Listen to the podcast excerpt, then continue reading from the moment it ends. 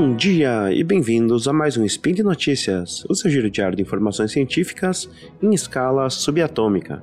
Meu nome é Thiago Proti Spinato e hoje, dia 1 Hélio do calendário Decathlon e dia 17 de julho do calendário gregoriano, falaremos de inteligência artificial. E no programa de hoje, a inteligência artificial poderá prever se sua casa irá pegar fogo? MIT cria chips de inteligência artificial que se encaixam como Lego. Inteligência artificial fora do controle relembre alguns casos polêmicos. Speed Notícias.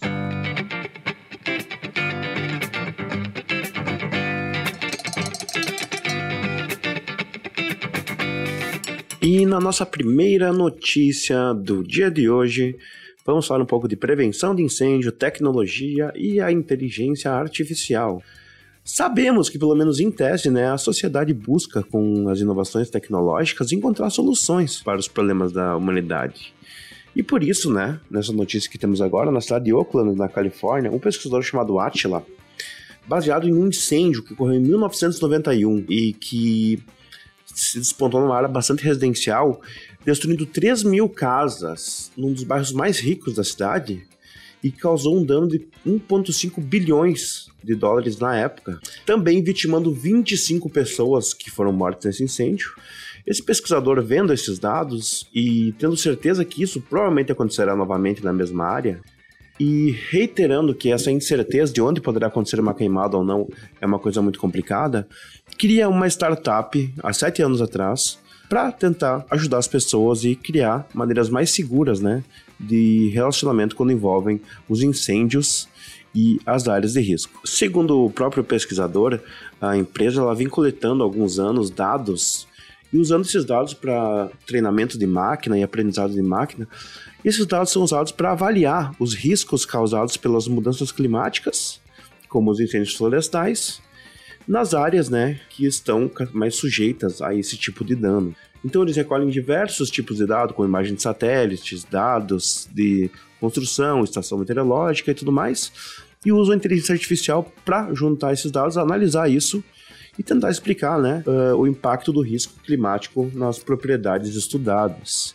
Ainda se coloca aqui um dado bem interessante quando se fala na questão dos incêndios nessas áreas, é que, de acordo com o Departamento de Floresta e Proteção contra Incêndios da Califórnia, uh, oito dos dez incêndios mais destrutivos do mundo ocorreram nos últimos cinco anos.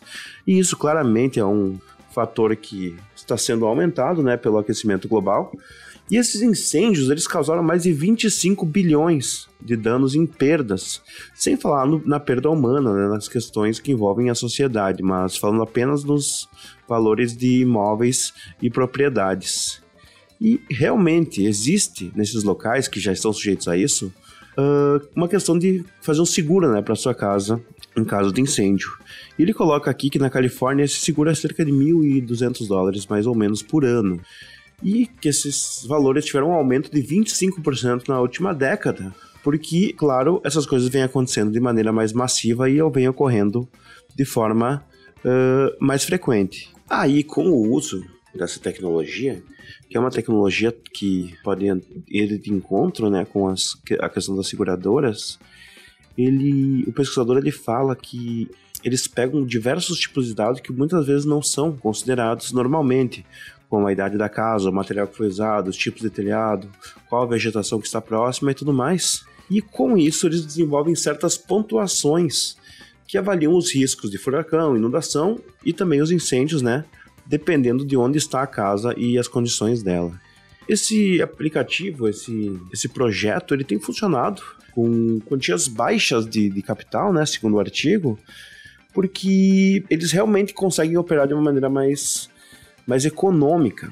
E se coloca que a empresa levantou 12,8 milhões em financiamento de risco e que tem uma avaliação, né, de 47 milhões de dólares. É interessante pontuar que eles colocam aqui no, na narrativa que esse negócio para esse mapeamento de dados e tudo mais, ele foi bastante ajudado pela questão do, da popularização dos drones, né? E de novos satélites que estão aí orbitando a Terra porque daí a empresa consegue pegar essas imagens e combinar com milhares de registros e tudo mais, e dados e informações, para criar modelos cada vez mais rápidos, também cada vez mais eficientes, referentes a como uma, uma área pode ter risco ou não, baseado na inteligência artificial.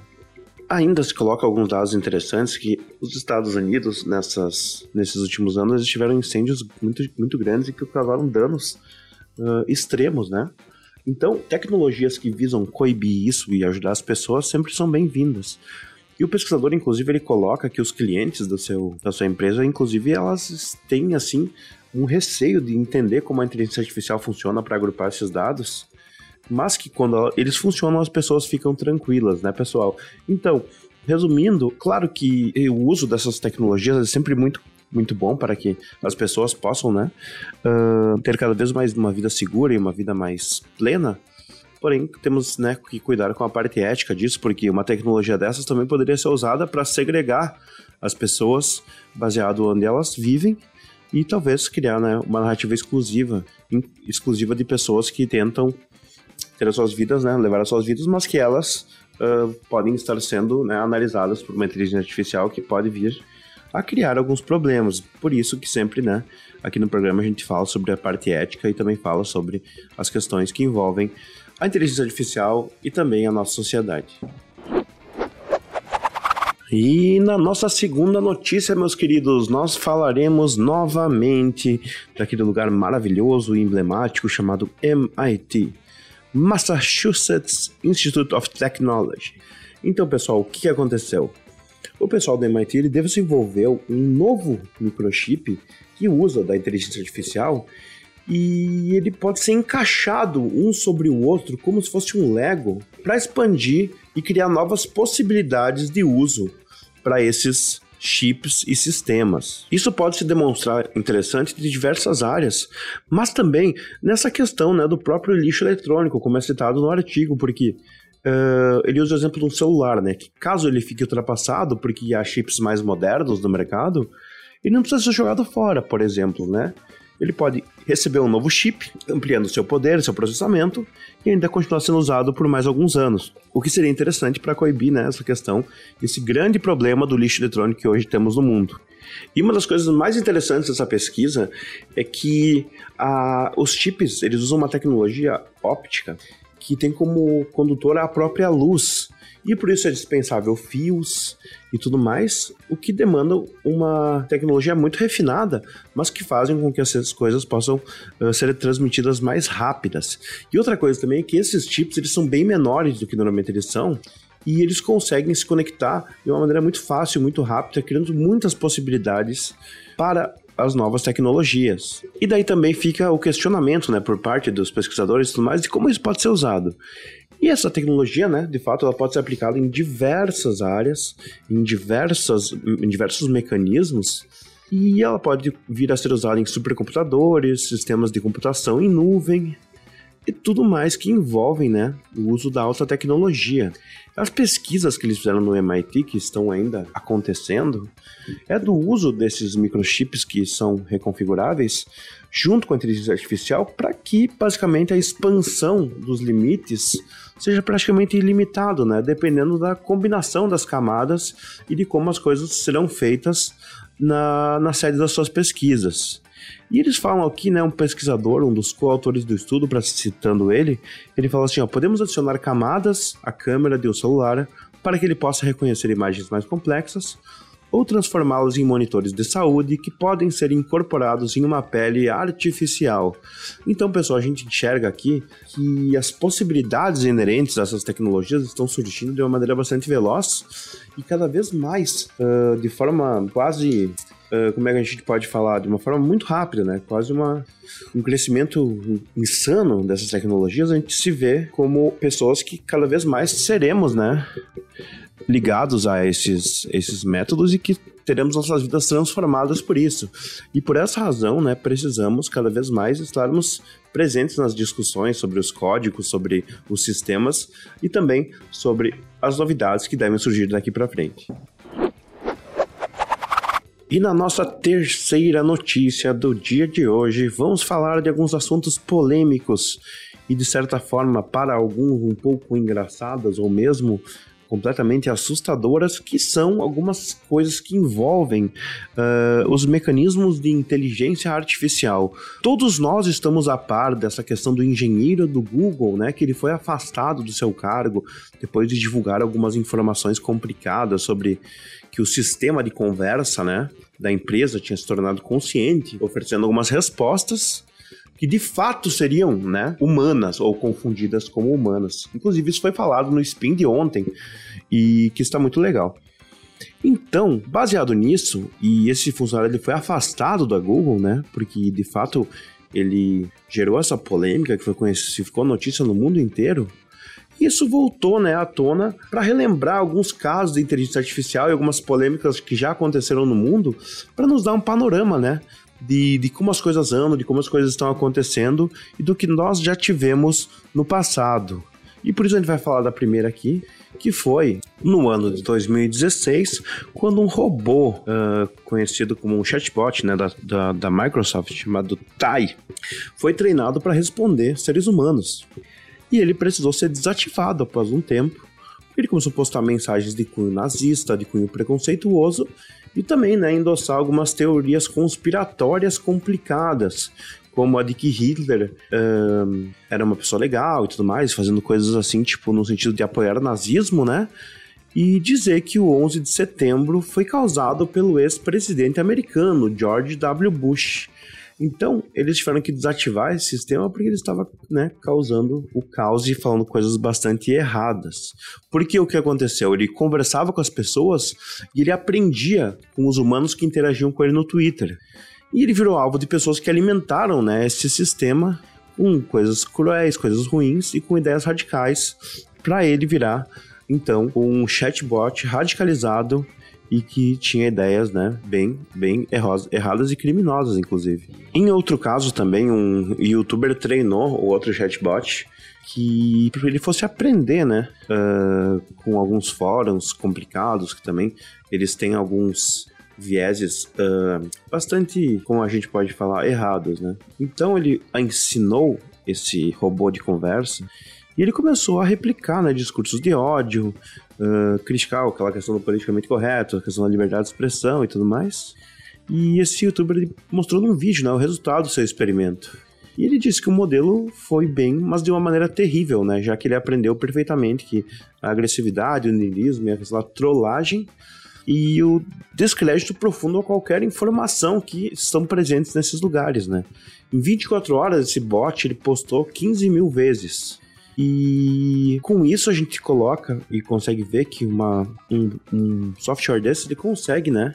Uh, fazer um estrago muito grande, porque ele consegue postar muito mais do que pessoas normais, do que pessoas que estariam lá escrevendo de fato, né? E ele foi usado para propagar ideias extremistas. Isso preocupa muito as pessoas, porque existem, né? Questões éticas muito complicadas envolvendo isso. Outra questão polêmica que envolve a inteligência artificial foi algumas questões sobre os algoritmos. Por quê?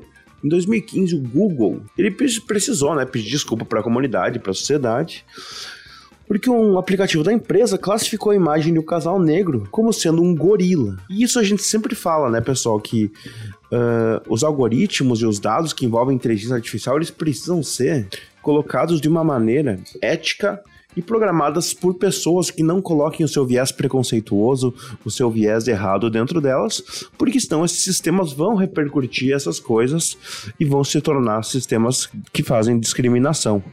Então por isso que claramente a gente tem nesse caso do Google ali alguma coisa que aconteceu dessa maneira. Em 2020 foi a vez do próprio Twitter ser denunciado por algumas práticas consideradas racistas, onde ficou bastante claro que o algoritmo uh, do Twitter, ele tinha um viés de preferência para exibir pessoas brancas. E isso acontecia de maneira bastante uh, complicada, né? Porque visava excluir as outras pessoas, e inclusive isso foi confirmado pela empresa, né? Que alterou o sistema e melhorou ele. Mas ainda o sistema de reconhecimento facial com pessoas negras é bastante falho, porque normalmente as pessoas, uh, as empresas, elas tendem a colocar, né, como modelo as pessoas brancas, e o que pode gerar muito problema. Isso ocorre tanto uh, na questão do Twitter, na, na, identificação das pessoas, quanto em outros aplicativos. E agora, pessoal, para encerrar essa notícia, tenho mais duas questões que uh, são as mais leves, né, desse spin, porque as outras, uh, as outras questões que passaram dessa terceira notícia, elas são bastante complicadas e bastante tristes, né, envolvem inclusive crimes. Essas duas próximas, elas são um pouco mais leves e um pouco mais engraçadas. Em uma conferência de tecnologia realizada em Hong Kong, já no distante ano de 2017, uma empresa apresentou dois robôs, chamados de Han e Sofia, e foram feitas perguntas dos robôs e tudo mais. A Sofia respondeu que o objetivo né, da inteligência artificial e dos robôs sempre seria fazer o um mundo melhor. Porém, o Han respondeu diferente, dizendo que o foco deles seria a dominação mundial completa. Embora isso com certeza tenha sido considerado uma piada no momento, isso causou uma reação nervosa, uma reação complicada da população que estava assistindo o robô, os robôs falarem, né?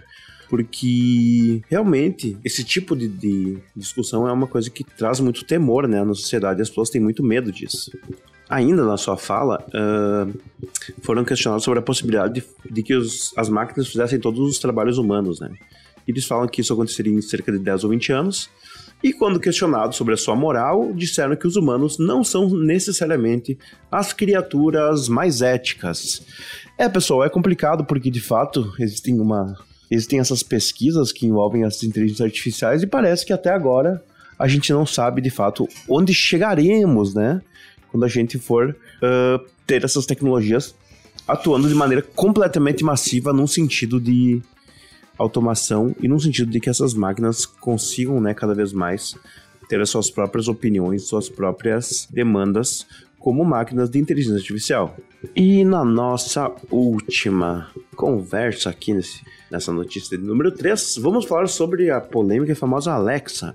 Porque no ano de 2018, né, vamos relembrar essa notícia, várias pessoas relataram que seu aparelho soltava uma risada que muitos consideravam ser assustadora, né?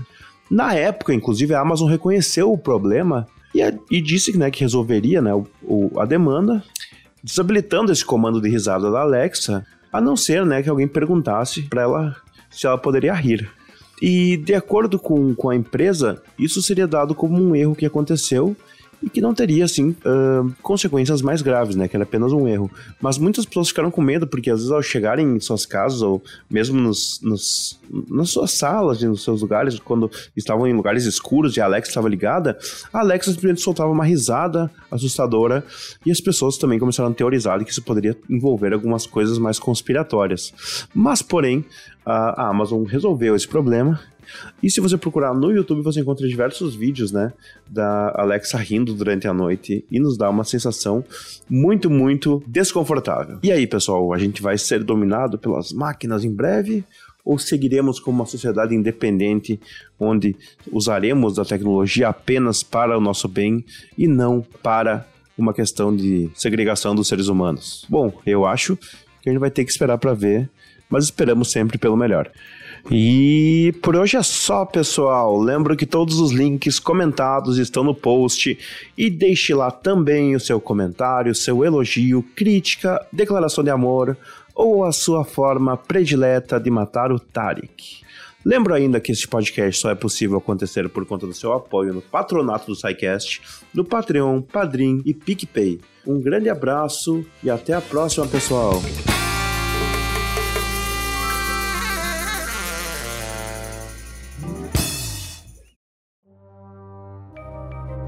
Este programa foi produzido por Mentes Deviantes. deviante.com.br.